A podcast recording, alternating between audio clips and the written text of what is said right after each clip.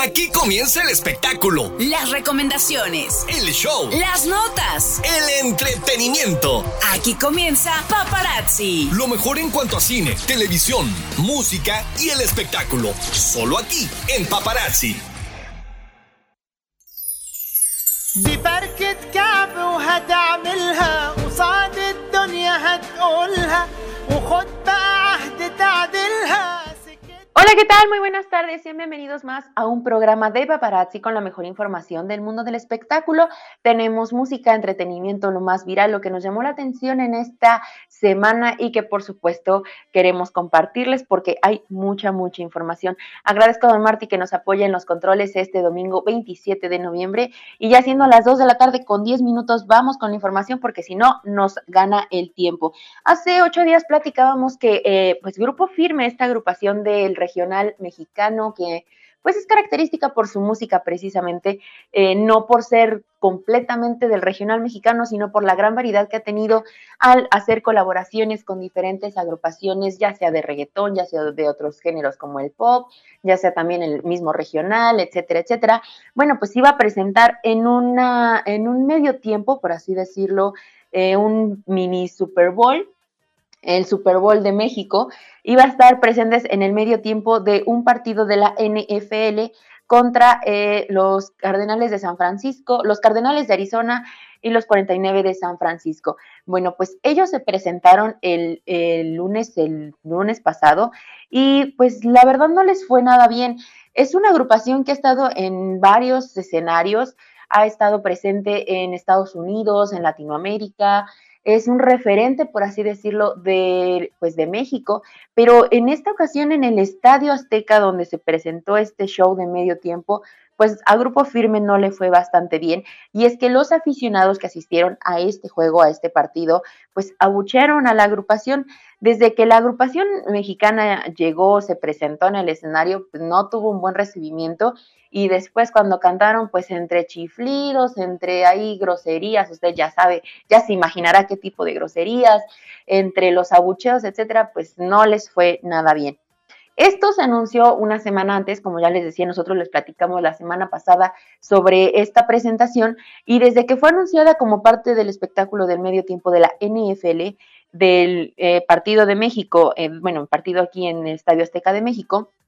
pues el, sector de los fanáticos del deporte de la NFL pues no tuvo muy buen recibimiento, eh, mostraron un descontento porque la agrupación pues estuviera presente y como ya les decía, al momento de la presentación, pues la molestia de los, de los que ahí asistieron al Estadio Azteca fue confirmada porque los abucheos nos hicieron esperar y desde antes de la primera canción, pues ya estaban literal tratando de ser silenciados, de que ya se callaran, de que ya se fueran. Pese a estos abucheos iniciales, los aficionados pues también corearon, otra parte de los aficionados podría decirse, corearon una de las canciones que tiene más éxito de la agrupación, que ya es que se titula Ya Supérame, que es la más conocida de Grupo Firme.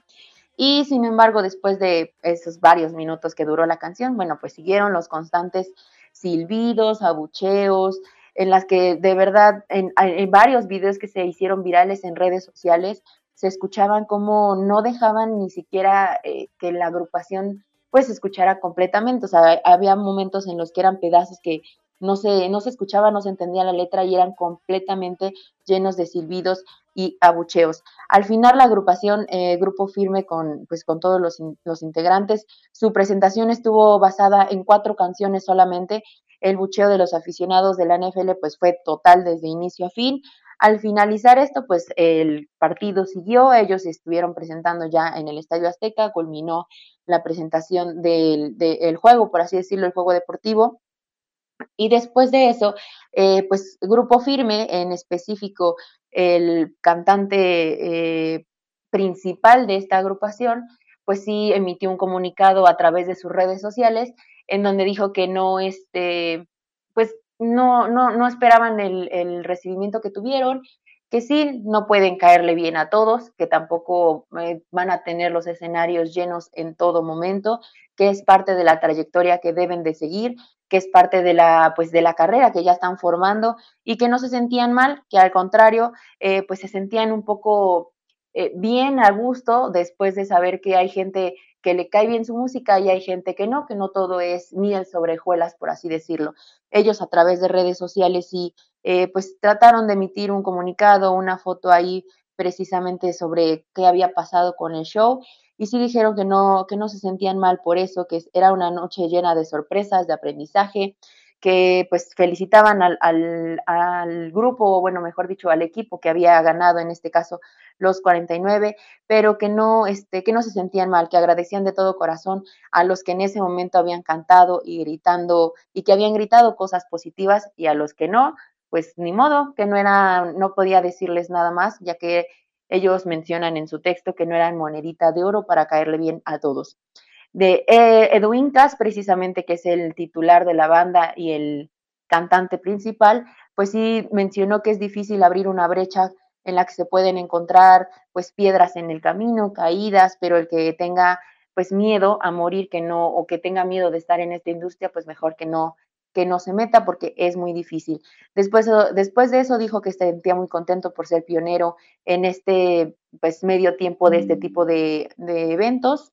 que al final de cuentas iba contento por el resultado, que se sentía bien por el público, al cual pues sí llegó a agradarles y a los que no, pues ya saben con quién y cómo pueden llenar un estadio entero. Así que después dejó pues unas fotografías que les gustaron a la agrupación sobre su presentación y dijeron que no iban a emitir absolutamente nada más al respecto. Es así como pues la agrupación eh, tuvo una caída después de que es una de las más queridas a nivel eh, pues nacional, extranjero.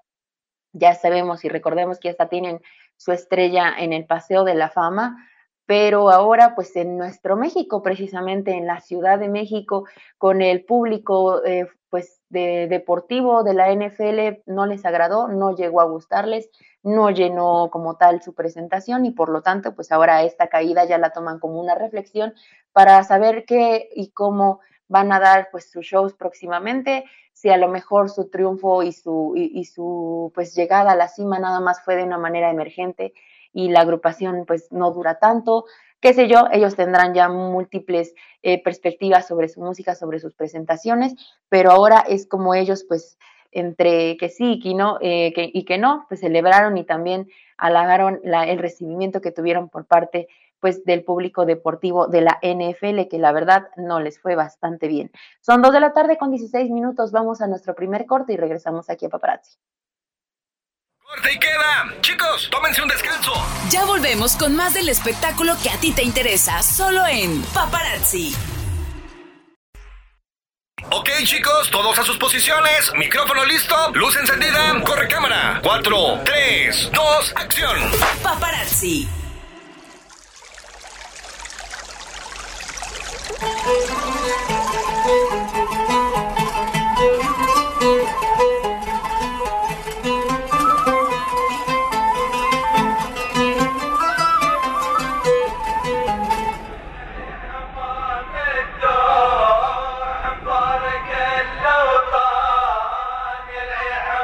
Ya estamos de regreso en Paparazzi y ya platicábamos que el Mundial de Qatar 2022 pues ha tenido eh, varias controversias por la forma en la que se desarrollan la cultura, las, eh, la ideología del país y gracias a eso es que pues eh, varios artistas han pues evitado presentarse en este tipo de eventos. Se conocía, ya habíamos platicado que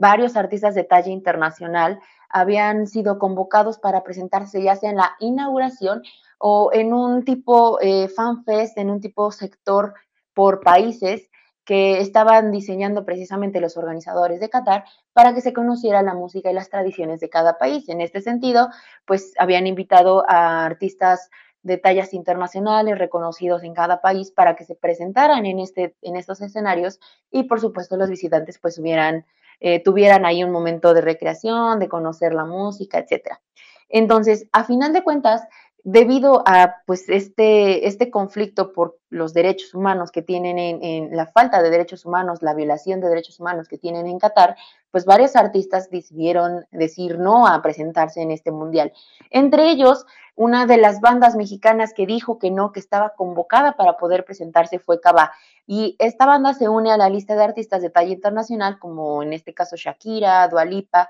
que no aceptaron cantar en la inauguración del Mundial de Qatar 2022, precisamente a que este país pues viola los derechos humanos y principalmente tiene algo en contra de las mujeres que ya habíamos platicado y una pues inmensa problemática que ya habíamos platicado en semanas anteriores.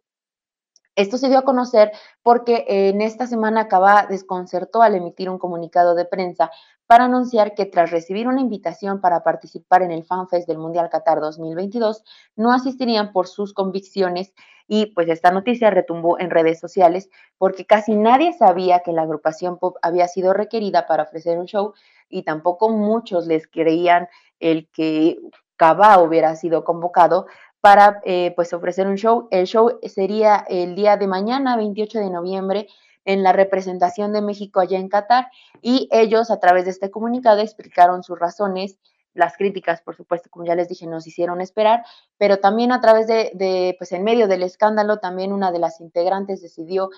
pues dar una entrevista y aperturar un poquito más al tema. Ella fue Federica Quijano, que fue cuestionada precisamente sobre los motivos que orillaron a Cava a tomar pues la difícil decisión de no asistir a un mundial. Ella dijo que es fanática y siempre ha querido cantar en una,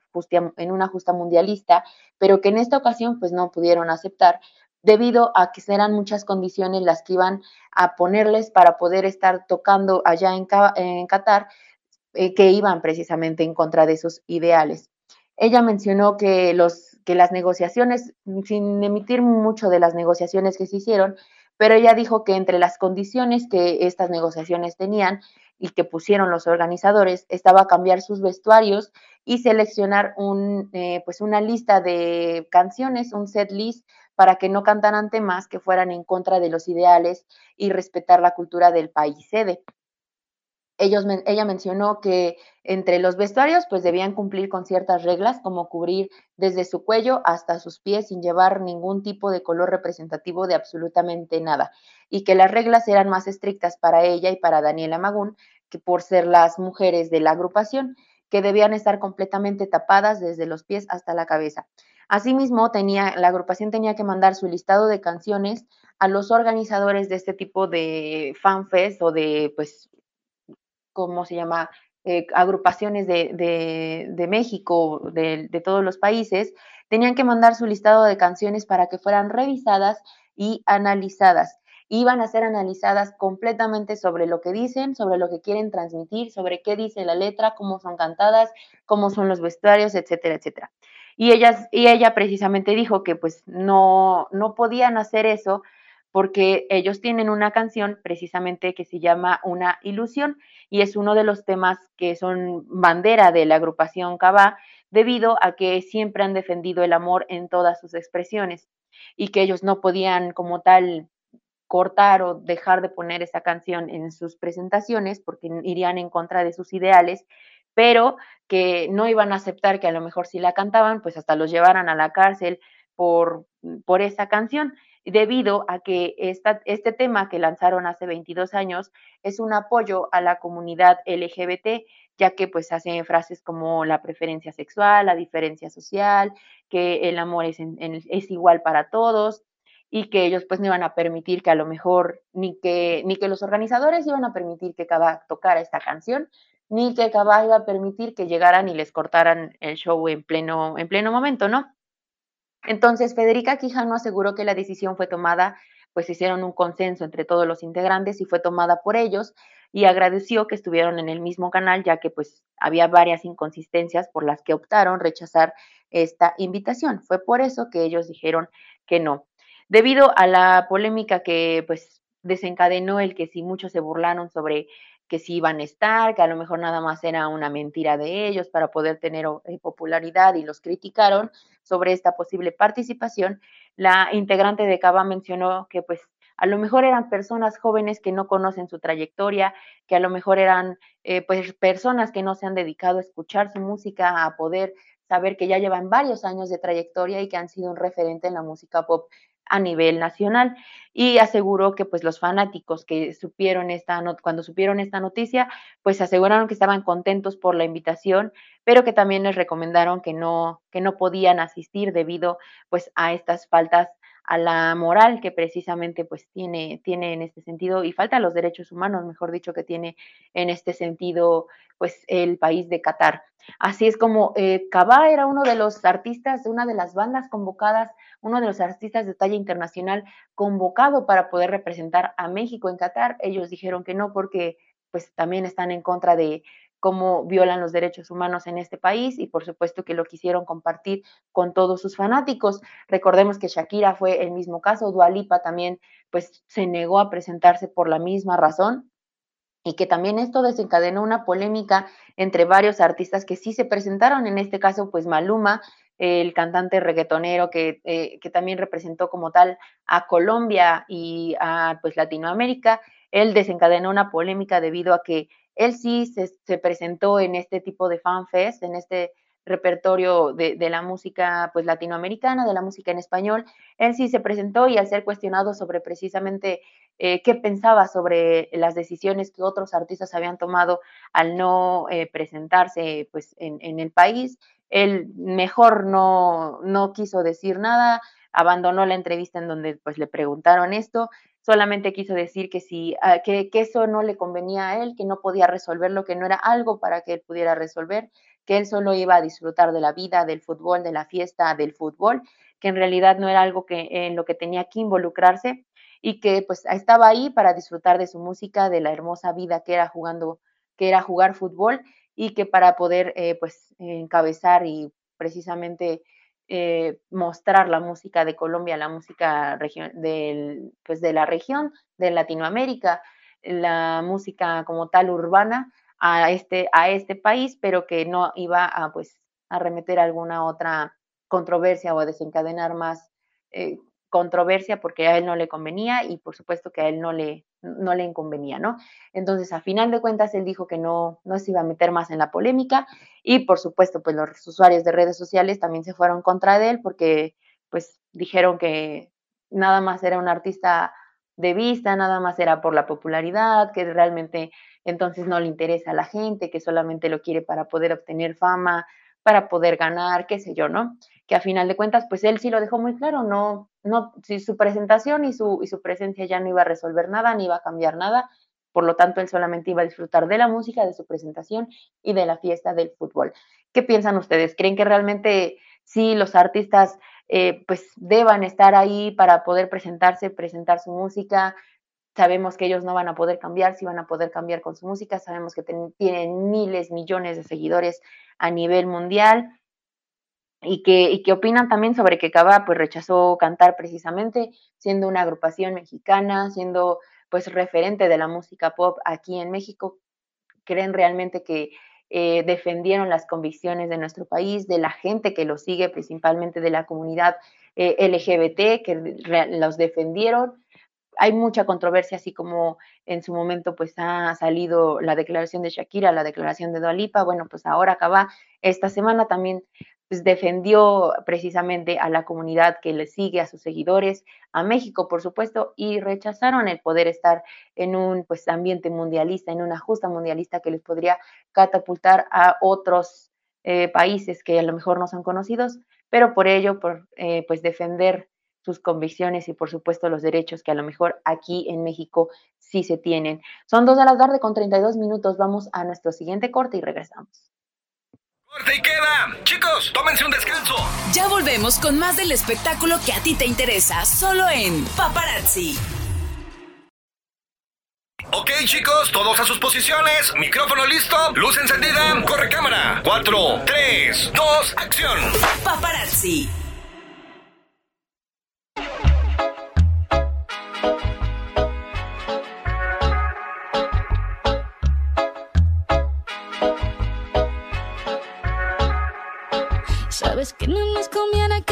que sepa lo que ambos tenemos.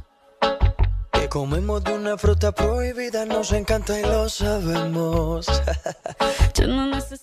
Estamos de regreso en Paparazzi y ahora seguimos en la música, pero nos vamos a otro género porque eh, pues a 16 años de la muerte del cantante Valentín Elizalde ya se lanzó un disco póstumo que lleva por nombre El Vale por Siempre. Esto fue a través de eh, Fonovisa Records, la productora Fonovisa Records, que pues ya quiso lanzar un disco póstumo precisamente del cantante que tiene todavía mucho auge. Este disco ya se encuentra disponible a través, a través de plataformas como Spotify, Apple Music y Deezer, y el álbum fue lanzado para recordar precisamente el legado musical del Gallo de Oro a estos 16 años. El dueto, eh, eh, mejor dicho, en el disco tiene 19 canciones, que 14 de ellas son a duetos, que nadie más podría imaginar y que hasta que las vimos y las escuchamos, pues se escuchan algo bien, podría decirse. Son 19 canciones las que se recopilan en el álbum, 14 de ellas son a dueto con artistas del regional mexicano y entre los artistas que colaboran con Valentín Elizalde, que hacen dueto a voz con Valentín Elizalde y sus canciones se encuentran Los Tucanes de Tijuana, Calibre 50, Los Askis, Grupo Cañaveral, El Bebeto, Lalo Mora, Banda Carnaval y Los Socios del Ritmo. Este precisamente disco fue lanzado pues el 24 de noviembre de acuerdo a los 16 años de que eh, del fallecimiento de Valentín Elizalde, recordemos que él era oriundo de Navojoa, Sonora, murió el 24 de noviembre del 2006 al salir de un concierto en Reynosa, Tamaulipas, donde fue ultimado a balazos. De acuerdo a las versiones, pues se dice que su muerte fue un ajuste de cuentas tras poder, tras cantar en el palenque de ese día una canción llamada A mis enemigos, que era un corrido dedicado a Joaquín El Chapo Guzmán. Y que en sus mensajes o entre la letra pues se, menciona a sus rivales del cártel del Golfo, los Zetas, y que eso precisamente pues enfureció a estos sicarios que presuntamente decidieron matarlo por cantar, eh, cantar esta canción en un territorio que no era liderado por el Chapo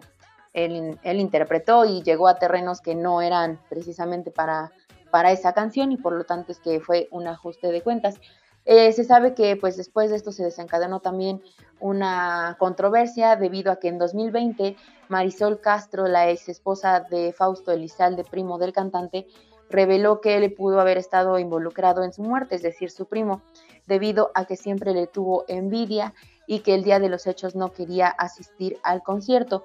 esto también, pues, la, ex esposa del primo de Valentín Elizalde mencionó que Fausto tenía un amorío con Gabriela Sabaj, quien fue la última esposa del Gallo de Oro. Así es como se quedó la historia de Valentín Elizalde. Eh, se sabe que pues también ahí tenían algo que ver, se sabe que también supuestamente otro cantante del regional mexicano tenía algo que ver con la pues esposa o la ex esposa, mejor dicho, del Gallo de Oro, pero que pues ya no se pudo comprobar y debido a que no había como tal pruebas ni menciones de, de Valentín Elizalde, pues ya no se pudo decir nada, pero como tal se quedó en la historia, la perspectiva de que fue pues un ajuste de cuentas por bandas criminales, eh, bandas delincuenciales, ya les dije, entre ellas pues bandas del narco y que precisamente fue un ajuste de cuentas, pero ahora después de 16 años pues quieren limpiar la memoria, la trayectoria de Valentín Elizalde y por lo tanto, pues eh, emitieron un disco póstumo que ya se puede disfrutar y escuchar a través de plataformas digitales, en este caso Spotify, ya podrán escucharlo, ya se puede encontrar ahí y por lo tanto, pues ustedes tendrán la última palabra para poder decir si eh, realmente es buen o no es mal disco. Y ahora nos pasamos al lado de la televisión porque pues quiero platicarles algo que nadie conocía, que a lo mejor es mm, una noticia que causó mucha polémica debido a que Lucía Méndez, la actriz Lucía Méndez, confesó que fue víctima de un fraude millonario. Eh, ella, la actriz y cantante, ha iniciado precisamente una batalla legal junto a otras siete personas que fueron engañadas por un sujeto que los dejó sin un departamento. Esta información la reveló a medios de comunicación y a través de una entrevista después de salir del homenaje que recibió por sus 50 años de trayectoria artística en la Ciudad de México. Ahí la diva de la televisión mexicana confesó que tenía muchos proyectos en puerta, pero que también se encontraba en una batalla legal. Esto según la intérprete, pues debido a que una persona en la que aún que por la que no quiso revelar su identidad, se aprovechó de la situación y cometió un fraude. Lucía Méndez junto a otras siete personas le habrían dado dinero para que construyera ocho departamentos y la sorpresa fue que en vez de construir esos ocho departamentos, el sujeto hizo 14 en el mismo edificio. Reveló que se armó un caos y que incluso ya intervino la jefa de gobierno de la Ciudad de México, Claudia Sheinbaum, para que el sujeto quitara los departamentos de más y que hiciera la obra como se había solicitado. Pero parece que el hombre pues no, no quiere ceder, no quiere cambiar, ni quiere ah, volver a hacer el trabajo, por lo que Lucía Méndez eh, contó que se encuentra ya iniciando una demanda muy fuerte contra el supuesto estafador debido a que esto ya es considerado pues un fraude millonario porque no está cumpliendo con las restricciones del contrato. Señaló que en cuanto avance el proceso legal revelará el nombre de la persona que eh, pues los está estafando a ella y a la demás gente para que también no caigan en sus engaños y finalizó que ella está pues ella fue junto a otras siete personas, les dieron mucho dinero para que hiciera todo esto en obra negra, pero que desafortunadamente pues su hogar de ensueños tendrá que esperar un poco más debido a la situación legal que ya enfrenta y que ahora pues ya no va a emitir un poco más al respecto. ¿Qué les parece? O sea, nosotros podemos decir que somos, eh, pues, cualquier pues, persona susceptible a poder sufrir este tipo de engaños, imagínense. Ella junto a otras siete personas, pues también ya cayó en este tipo de engaños. Esperemos que próximamente ya pueda, pues, decir la persona, porque a lo mejor eh, entre estas siete personas, entre esta artista,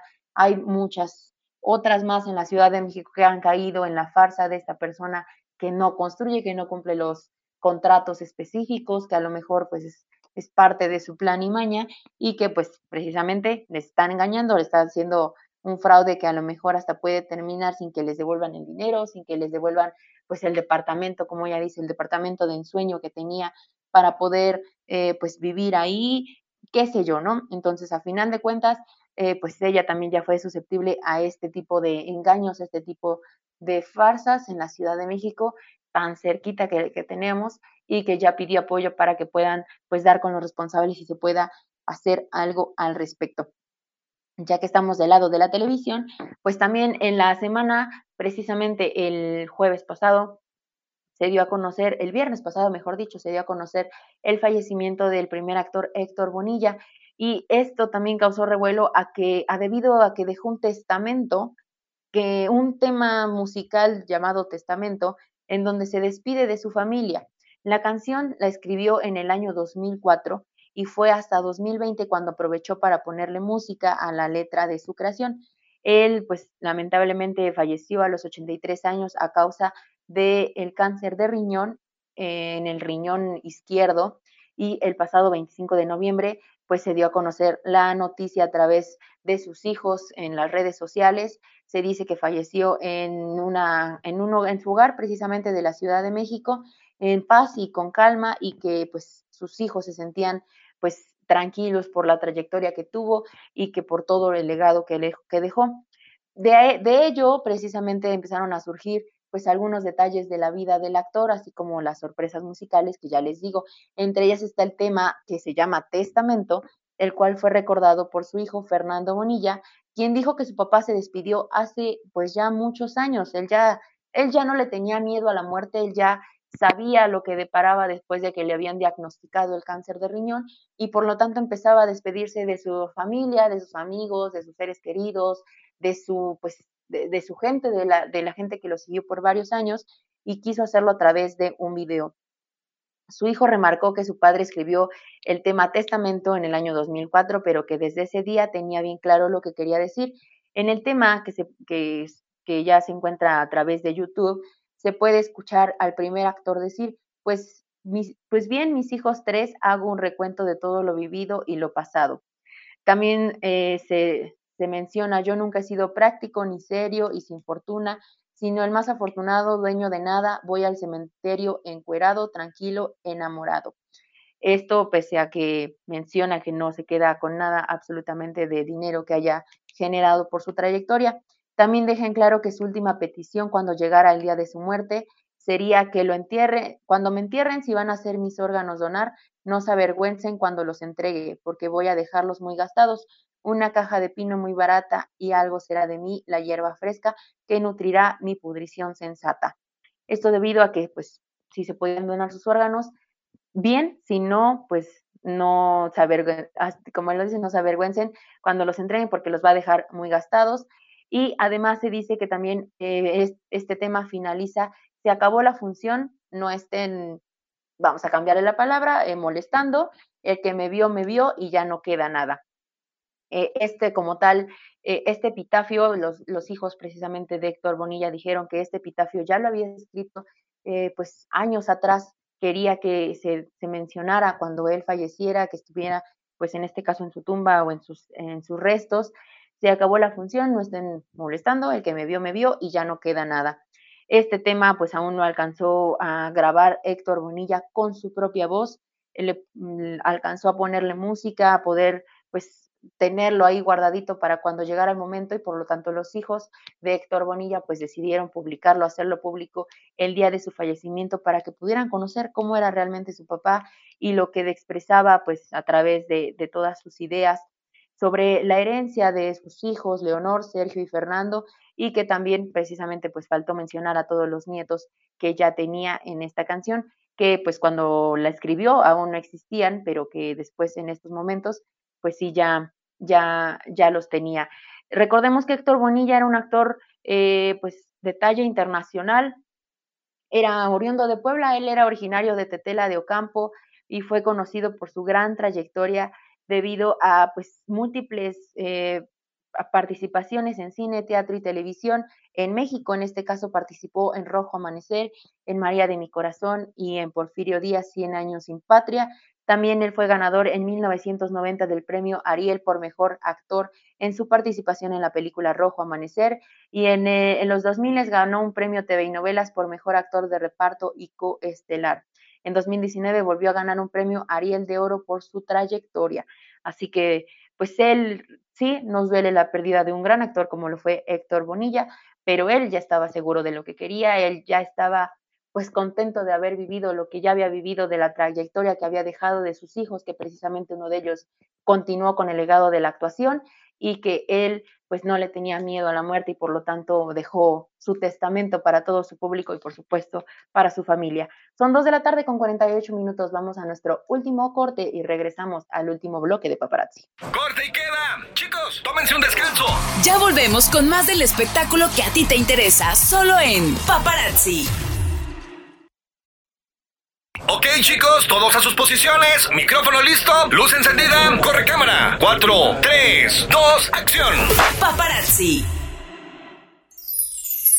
ببركة كعب وهتعملها قصاد الدنيا هتقولها وخد بقى عهد تعدلها سكت كتير Estamos de regreso en Paparazzi y son dos de la tarde con 52 minutos. Vamos por el último bloque de este programa y les quiero platicar. Ahora vamos al lado del cine, porque el cineasta Guillermo del Toro, el mexicano Guillermo del Toro, criticó la cancelación de los premios Ariel 2023 e indicó que es una destrucción del cine mexicano de manera brutal. También culpó a las autoridades federales por la crisis económica por la que atraviesa la industria cinematográfica mexicana. Esto luego de que la Academia Mexicana de Artes y Ciencias Cinematográficas anunció la suspensión de la edición 2023 de los premios Ariel por una supuesta crisis financiera. El primero que salió a criticar esta situación fue el actor Joaquín Cosio, quien llamó pues la ignorancia al gobierno federal, en tanto el cineasta Guillermo del Toro arremetió contra la cancelación de los premios Ariel.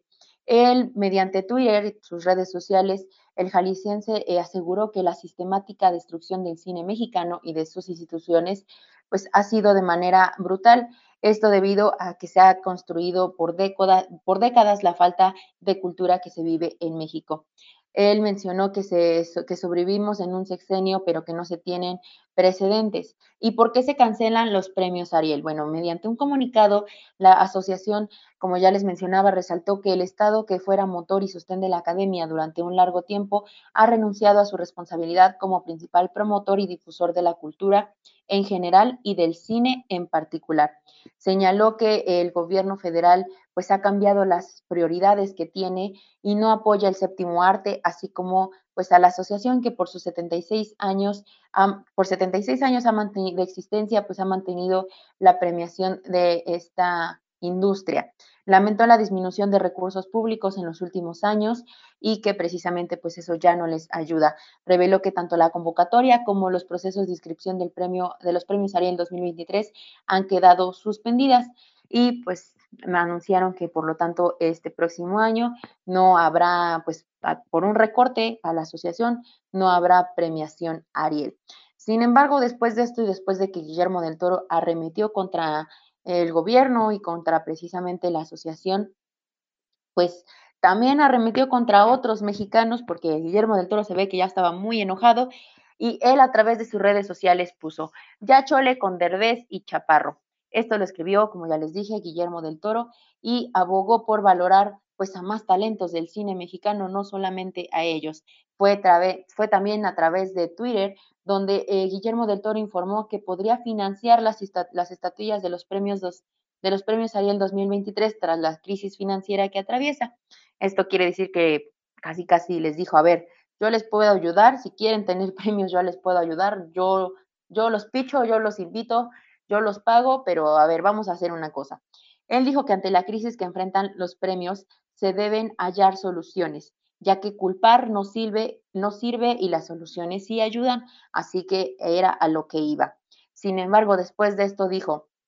e hizo un llamado precisamente a los mexicanos para conocer más sobre los talentos que hay en el país, para que todos no solo voten en la academia por lo que es Omar Chaparro y los Derbez, en este caso toda la familia, y esas retóricas vacías que vean que hay mucho talento como Tatiana Hueso, Alejandra Márquez, Lila Avilés, Fernanda Valadez, entre muchos otros. Y digo para que se les note al menos una buena plantilla. Eso lo puso en redes sociales. Destacó que en México hay actores preparados, que hay voces nuevas y fuertes en el cine mexicano, que esas voces están atrapadas y los Arieles, la academia y los festivales las mantienen vivas y urgentes. Así que si les parece alto el costo de una identidad, no se imaginan el costo de no tenerla. Ante estos tweets, los, usuarios de redes sociales respondieron a Guillermo del Toro con el siguiente argumento. Yo no soy un bot y mucho menos político. Amo el cine, pero el mercado mexicano está atiburrado de producto chatarra. Tenemos que cavar mucho para encontrar algo de calidad. Así que, pues después de que Guillermo del Toro arremetió contra el por qué no va a haber premios Ariel y por qué el gobierno no apoya a los premios Ariel, bueno, dijeron, órale, yo te puedo ayudar a que haya unos premios, a que hagamos unos premios juntos, pero sin poner y votar por Omar Chaparro y por Eugenio Derbez, Badir Derbez, Aislinn Derbez, toda la familia Derbez, porque ellos no generan un cine mexicano bueno, no tienen una eh, forma de destacar en el cine bueno, sino que ya generan puro producto chatarra, así como lo dijo y así como lo mencionó a través de sus tweets. Ellos generan puro producto chatarra, ya no son buenos y por lo tanto si quieren, sí, pero voten por alguien y pongan a alguien que sea bueno, no nada más eh, pongan a, pues, a las últimas películas que están en Netflix, a las últimas películas que están en el cine, porque eso ya no llena a los mexicanos y por lo tanto es que están bajos de cultura pues eh, en el séptimo arte.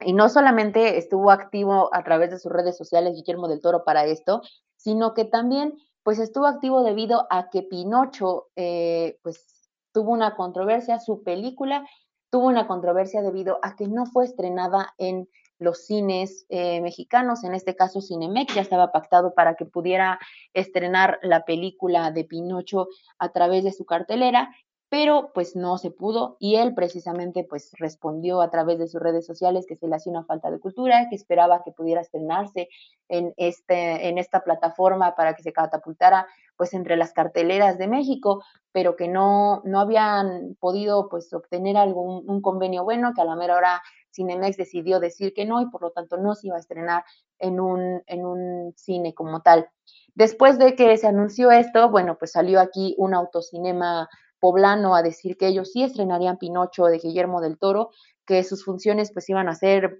en varios días, varios de este fin de semana todavía hay funciones. Si buscan ustedes, si gustan ustedes buscar, ahí encontrarán las funciones precisamente. Y también el Complejo Cultural Universitario de la UAP anunció que esta cinta pues que ya se estrenó en Netflix, Guillermo, la cinta de Pinocho en Guillermo del Toro, pues ya que solamente estará en Netflix y no en los cines, pues que también podrían eh, financiar que esta cinta se pudiera presentar en las salas de cine de arte del Complejo Cultural Universitario de la Benemérita Universidad Autónoma de Puebla. Así que si ustedes tienen ganas de ver, eh, pues Pinocho, esta nueva producción de Guillermo del Toro, que como sabemos siempre es un eh, pues catalogado buen, buen, buen arte, buenas películas. Guillermo del Toro es muy, muy buen productor, por lo tanto, ahora Pinocho, pues quieren que se dé a conocer, si ustedes quieren, ya les dije, aquí en Puebla no se, no se va a poder ver en cines, van a poderla ver a través de Netflix y si no también a través del autocinema que ya les eh, recomendé un autocinema que se encuentra en Cholula y si no también pues ya esperaremos las fechas que nos dé el Complejo Cultural Universitario para poder transmitir en sus salas de cine de arte Pinocho de Guillermo del Toro. Son dos de la tarde con 59 minutos, ya nos vamos. Muchísimas gracias a todos los que nos acompañaron un domingo más en este programa. Recuerden cuidarse, seguirnos a través de nuestra página de Paparazzi 1090 en Facebook. Agradezco a Don Marty que me acompañó y me apoyó con esta, pues con esta transmisión, con este programa. Muchísimas gracias a todos los que nos acompañaron. Recuerden que mi nombre es Mariana Camarillo y nos escuchamos la siguiente semana aquí en Paparazzi.